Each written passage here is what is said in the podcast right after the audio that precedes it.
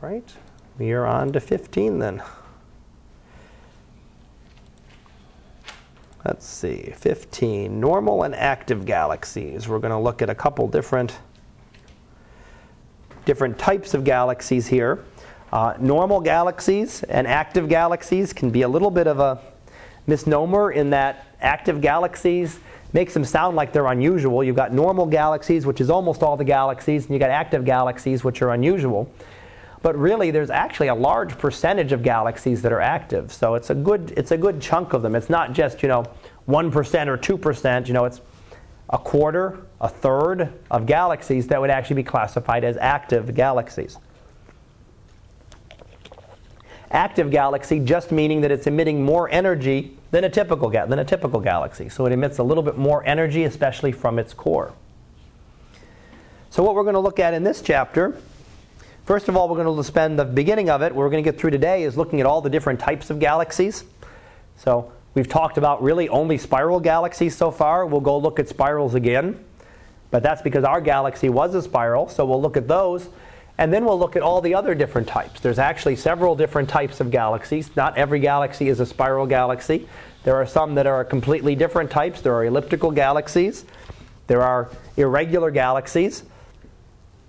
And there are a couple of others that I'll, that I'll mention. So we'll look at the different types of classification, different ways galaxies are classified by how they appear. How are they distributed in space? Are galaxies all together? Are they all grouped together in big clusters? We'll find out that they are. They're not spread out uniformly, they're actually grouped into big clusters of galaxies. Um, we'll get another distance measurement. We'll talk about a couple distance measurements here when we look at the distribution of galaxies and we'll come up with one at the big at the end here is Hubble's law is one of the ways to get distances way out to the edge of the universe to actually be able to measure to the most distant parts of the universe and be able to get distances. Um, then we'll come and we'll look at active galaxies. So that's pretty much for normal galaxies. Then for active galaxies, we'll look at that. I'll get to that tomorrow. We'll talk about active galactic nuclei. That's pretty much what we mean when we say an active galaxy, is that there's something unusual going on at the center of it. Um, black hole at the center, right? Our galaxy has a black hole at the center. Most galaxies do. But how active the galaxy is depends on how much you feed the black hole. Right? You send a lot of material into that black hole. Again, it's spiraling and it doesn't just go in. It's not like a big vacuum where it's sucked in. It spirals in and slowly works its way in. While it's outside that event horizon, it can emit all the energy at once. And it does. It converts a big chunk. If you might send, you know, a star into a, ga- into a, into a black hole, as it gets torn apart, you might convert 20% of its matter into energy. That's a lot of energy. The nuclear reactions, com- complete, the nuclear reactions that power the sun and give the sun all of its energy, convert a tiny fraction of a percent of matter into energy. Tiny fraction. Here, you could actually, you get close to that black hole, and just outside it, you can actually be converting 20 or 30 percent of the matter to energy. So, a lot of energy to be had there, and when you're feeding that black hole, giving it material, giving it stars, giving it gas clouds to spiral into it, that's when we get an active galaxy that's much, much brighter. The central engine being that black hole, being that black hole at the center of that active galaxy. Alrighty, so what do we have here? We have a couple different types of galaxies. We have spiral galaxies as one classification, classified by how they look and they're classified according to how big their central bulge is. So there's three different ones here. You have this one has a very large bulge here, little bit smaller here, and this one is almost blurred out. You can barely see anything, almost no central bulge. So we classify them based on that size.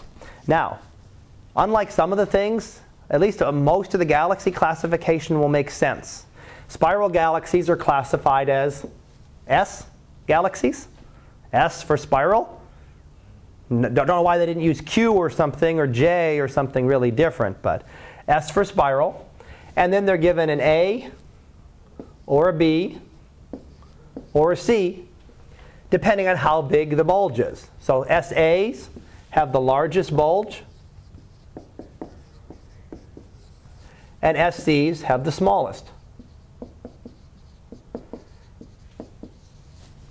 So you classify spiral galaxy can be an SA, an SB, or an SC. And yes, they divide that even more a little bit. You do see galaxies sometimes that are classified as SAB because you can't quite decide whether it's an A or a B. It's kind of in that borderline. So you can actually get some that classify right in between or an SAB or an SBC.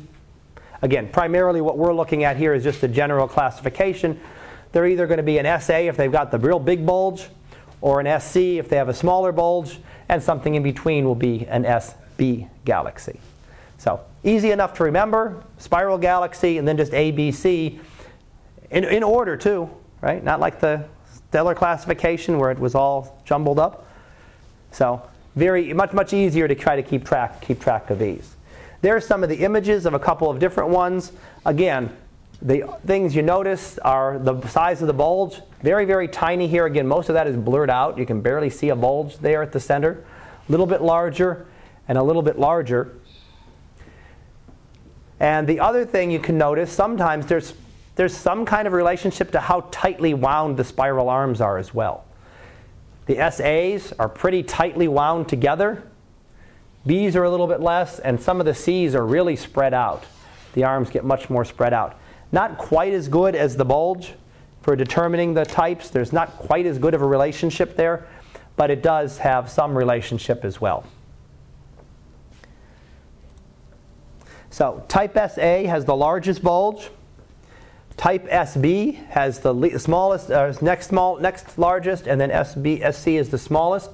If we look at it in terms of the uh, spiral arms, these are the tightest, this is the tightest spiral.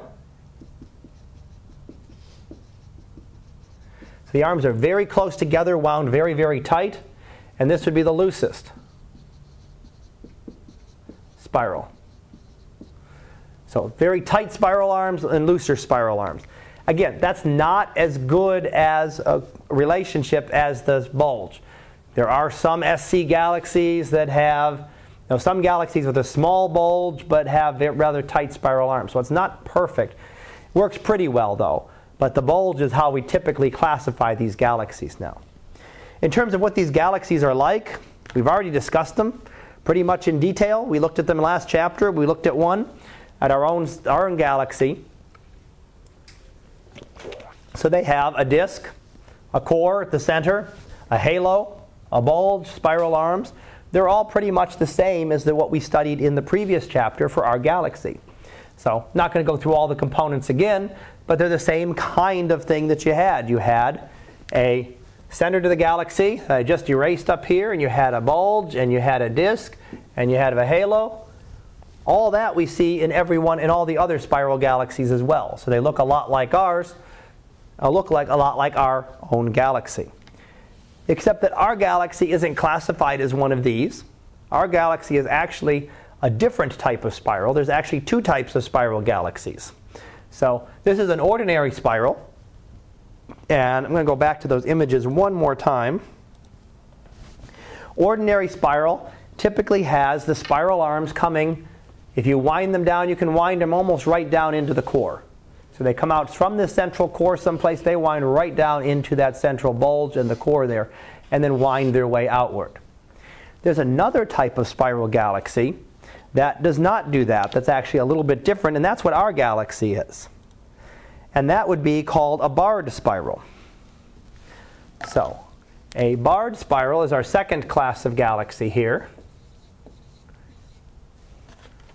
Barred spiral. a lot like our own galaxy. Again, we classify them by the bulge size. Very large bulge here, smaller bulge, and again, almost washed out there, the bulge would be incredibly tiny. The arms, again, are similar. As I said with the regular spirals, you've got much more tightly wound spiral arms here. They're open up here, and these things are almost completely wide open spiral arms. So we do see a relationship between those. Now we classify them the same, almost the same way as spirals. So It's a spiral galaxy, so it gets an S for spiral. But it's a barred spiral, so it gets a capital B. Said, unlike a lot of the other classifications we did, it so far it still makes sense. It's a spiral with the bar going through the center, and that's what you're seeing here. The bar is sort of there's the bulge, but you've got this bar going through it, and then the spiral arms seem to come off the edge of the end of that bar. They don't go down to the core here, they actually come off the edge of the bar. Here's another one with the bar. There's the end of the bar, and there's the spiral arms coming off the end of that, not coming from the center of the galaxy as we saw with the previous ones. But other than that, we classify them exactly the same. You've got SBA, SB lowercase b, and SB lowercase c. And again, this is the largest bulge. And this is the smallest bulge.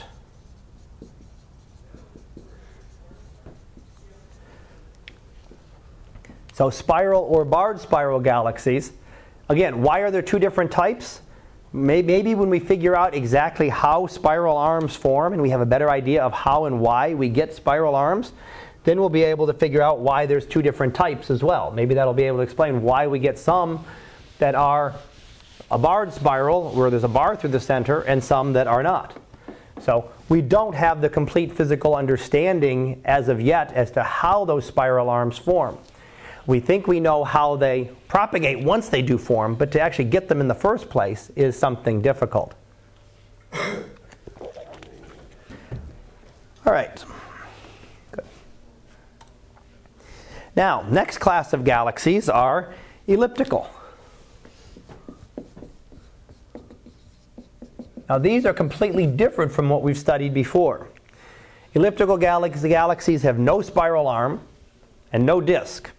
So if you take away the disk and the spiral arms, you pretty much got the halo left. An elliptical galaxy is just like a giant halo. They come in a wide range of sizes. Spirals do too, but ellipticals even drastically more so. You can get incredibly tiny elliptical galaxies from little tiny dwarf ellipticals, small little ones. There's actually some that orbit around our galaxy, the Andromeda galaxy, that would be classified as dwarf ellipticals, almost a big globular cluster to some of the, some of the most giant galaxies that exist. You know, giant galaxies with trillions of stars. So, not just millions or hundreds of millions, gigantic galaxies with trillions of stars. Some of the largest galaxies that exist are ellipticals, and so are some of the smallest ones. Maybe only a million stars or so, something not that much bigger than a globular cluster. And in fact, very similar to that. Elliptical galaxies, so, have no spiral arms I'm going to leave this for classification. Uh, no spiral arms, no gas and dust, no disk, no star formation. At least not currently. They must have formed stars at some point a long time ago because they've got stars in them. But they haven't formed stars in billions of years. So they've used up, all their gas and dust is used up, and they're not forming any more, more stars. In some elliptical galaxies, it looks like stars have not formed in over 10 billion years. So 10 billion years ago, there must have been a great burst of star formation. All the stars formed at once. And then, since then, just about nothing. They do have some gas well around the end of the galaxy, right around the edges of the galaxies, but not within the galaxy itself. Not very little gas, and that's a much hotter gas, nothing that's ever going to collapse to form stars. So elliptical galaxies are really uh, very much more of a blob type of galaxy, just a big ball of stars, no gas, no dust, no disk, none of that structure that I just erased up here, none of that structure with a disk and a bulge and all of that, pretty much just a giant halo. And I should have a couple images here. How do we classify ellipticals? Well, let's keep it easy, right? Ellipticals are E's for elliptical. And then we classify them not on the size of the bulge because they don't really have a bulge, don't have a bulge, don't have a disk, but they're classified by their shape. So you could have an E0 galaxy, which is almost a perfect sphere. And I don't show an E0 there. An E2 would be close to spherical. It's squished a little bit, but almost like a big sphere. So it just looks like a big blob of big blob of stars. As you go through them, E2, E3, E5, they get more and more flattened. So you can see this one is getting a much more squashed shape. So you go all the way down to, in this case, E0 down through E7, and E7 would be the most elongated. So if E0s are like a basketball, perfectly spherical, E7s would be more like a football shape. So they're flattened down. They're not as flat as a spiral galaxy. Spiral galaxies get really flat. They get down to a disk. And you know, to scale, they're, they're like paper thin. If you do them to scale, they're incredibly thin. And these get nowhere near that. They're more like a football shape. So definitely much more squashed in one direction than in the other but not nearly as flattened as a very thin disk that we see in the spiral, in the spiral type galaxies. Question? Yeah, I'm sorry. Go ahead. And the, and the E zeros are the biggest, right? Uh, not necessarily. They're not, they're not classified by size here, it's just by the shape. So you could have an E0 that's a dwarf. You could have an E0 that's one of these gigantic elliptical galaxies. You could have an E7 that's a dwarf. You could have an E7 that's a. So they're not classified by size, they're only classified by their shape. So some are almost completely spheres, some are the most elongated. We don't go, E7 is where we stop. There's nothing beyond that, E8 or E9. There are no galaxies that go down into those classifications. Elliptical galaxies just don't get any more squished than that. All right, now we have one other type of galaxy to mention, well, two more types. The next type are the lenticular galaxies.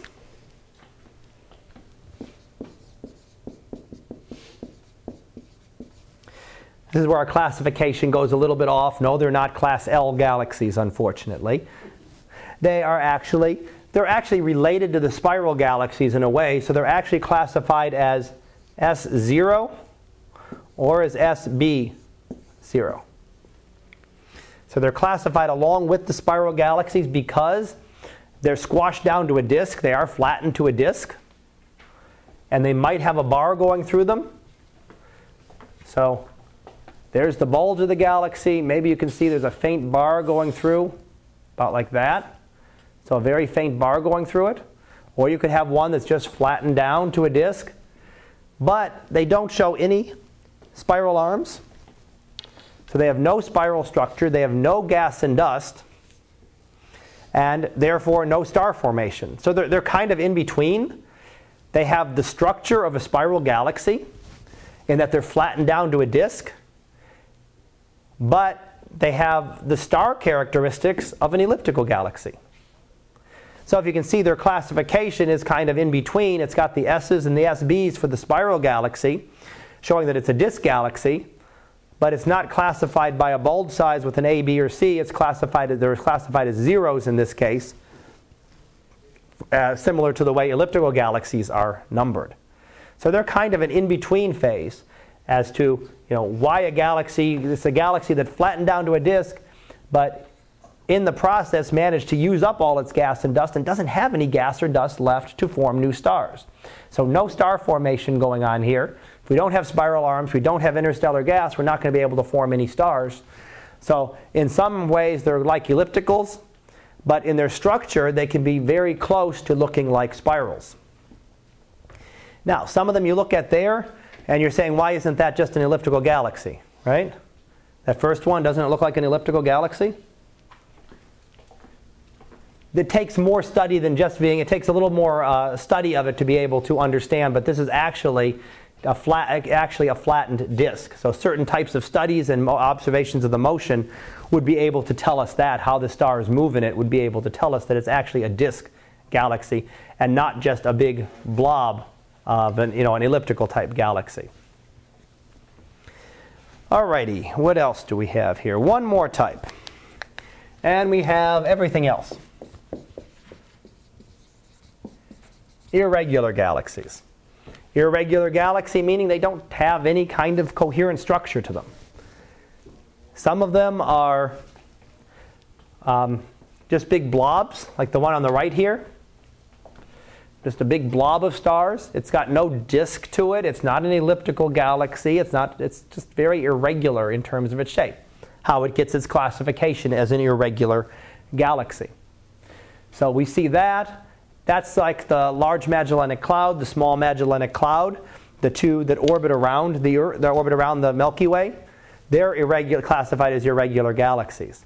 There are others that we see, like that on the left, where that's an irregular galaxy, but that really looks weird. That's a big oval of, oval of stars. Those, some of those irregular galaxies are ones that are in the process of interacting. So the galaxies interact with each other and collide with each other, uh, much the way that I told you that gas clouds did in our own for our own galaxy. The gas clouds collide. I think I did the beach ball example yesterday in the room, right? You bounce the beach balls around the room. Those are the galaxies or the gas clouds. Put 20 of them in this room and let them bounce around. They're going to bang into each other. If I take 20 BBs and bounce them around this room, they're probably never going to hit each other. So the galaxies actually do collide, and we'll look a little bit more at galaxy collisions between this and the next. I think more in the next chapter. So if we put them all together, it's a table from the text here, uh, really just summarizing what we see and what I've gone over with these different types of galaxies. Um, I didn't classify. Irregular galaxies are usually just given an IRR for irregular.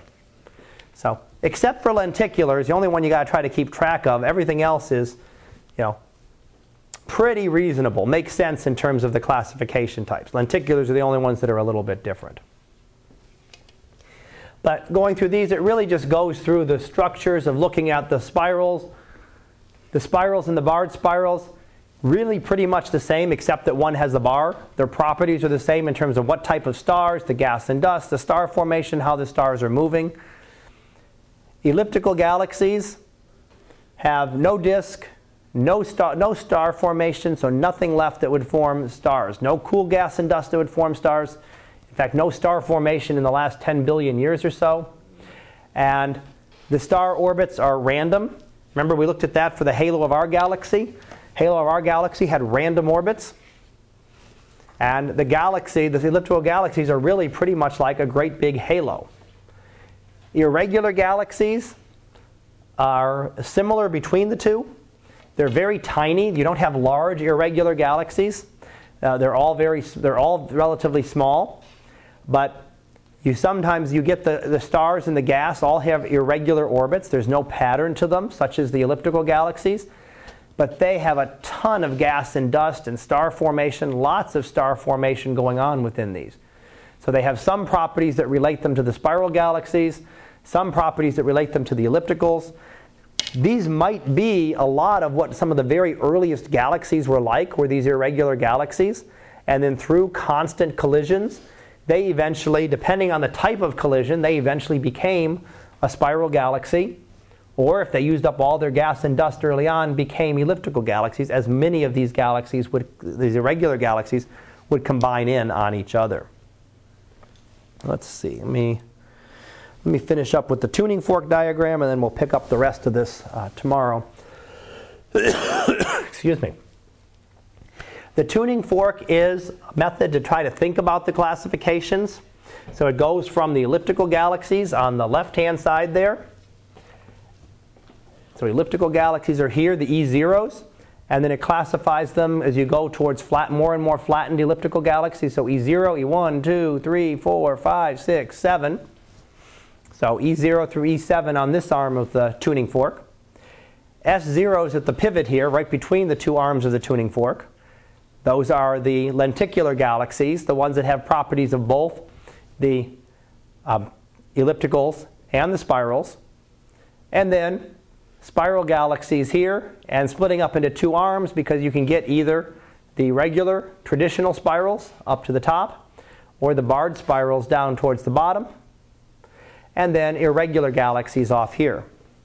Now, this was likely early thought of as maybe this is how galaxies change over time. Maybe a galaxy forms as this great big blob elliptical galaxy, and it's slowly, maybe we're seeing an evolutionary stage. Maybe we're seeing a big blob of galaxy eventually collapsing down. Big question would be how do you get the dust all of a sudden appear? How do you go from something with no gas and dust to form stars to all of a sudden getting a lot of it? but it might have been thought and then evolved through the different types of spiral over time. That's not what it is. It's just right now, it's just now known that there is no physical meaning to this classification scheme, or at least none that we completely understand yet. But it's just a convenient way to put everything together and try to keep track of the different types of galaxies. So, elliptical galaxies on one side of the tuning fork, lenticulars right in the middle there, and then the uh, spirals on the two arms of the tuning fork. Let me see, did I?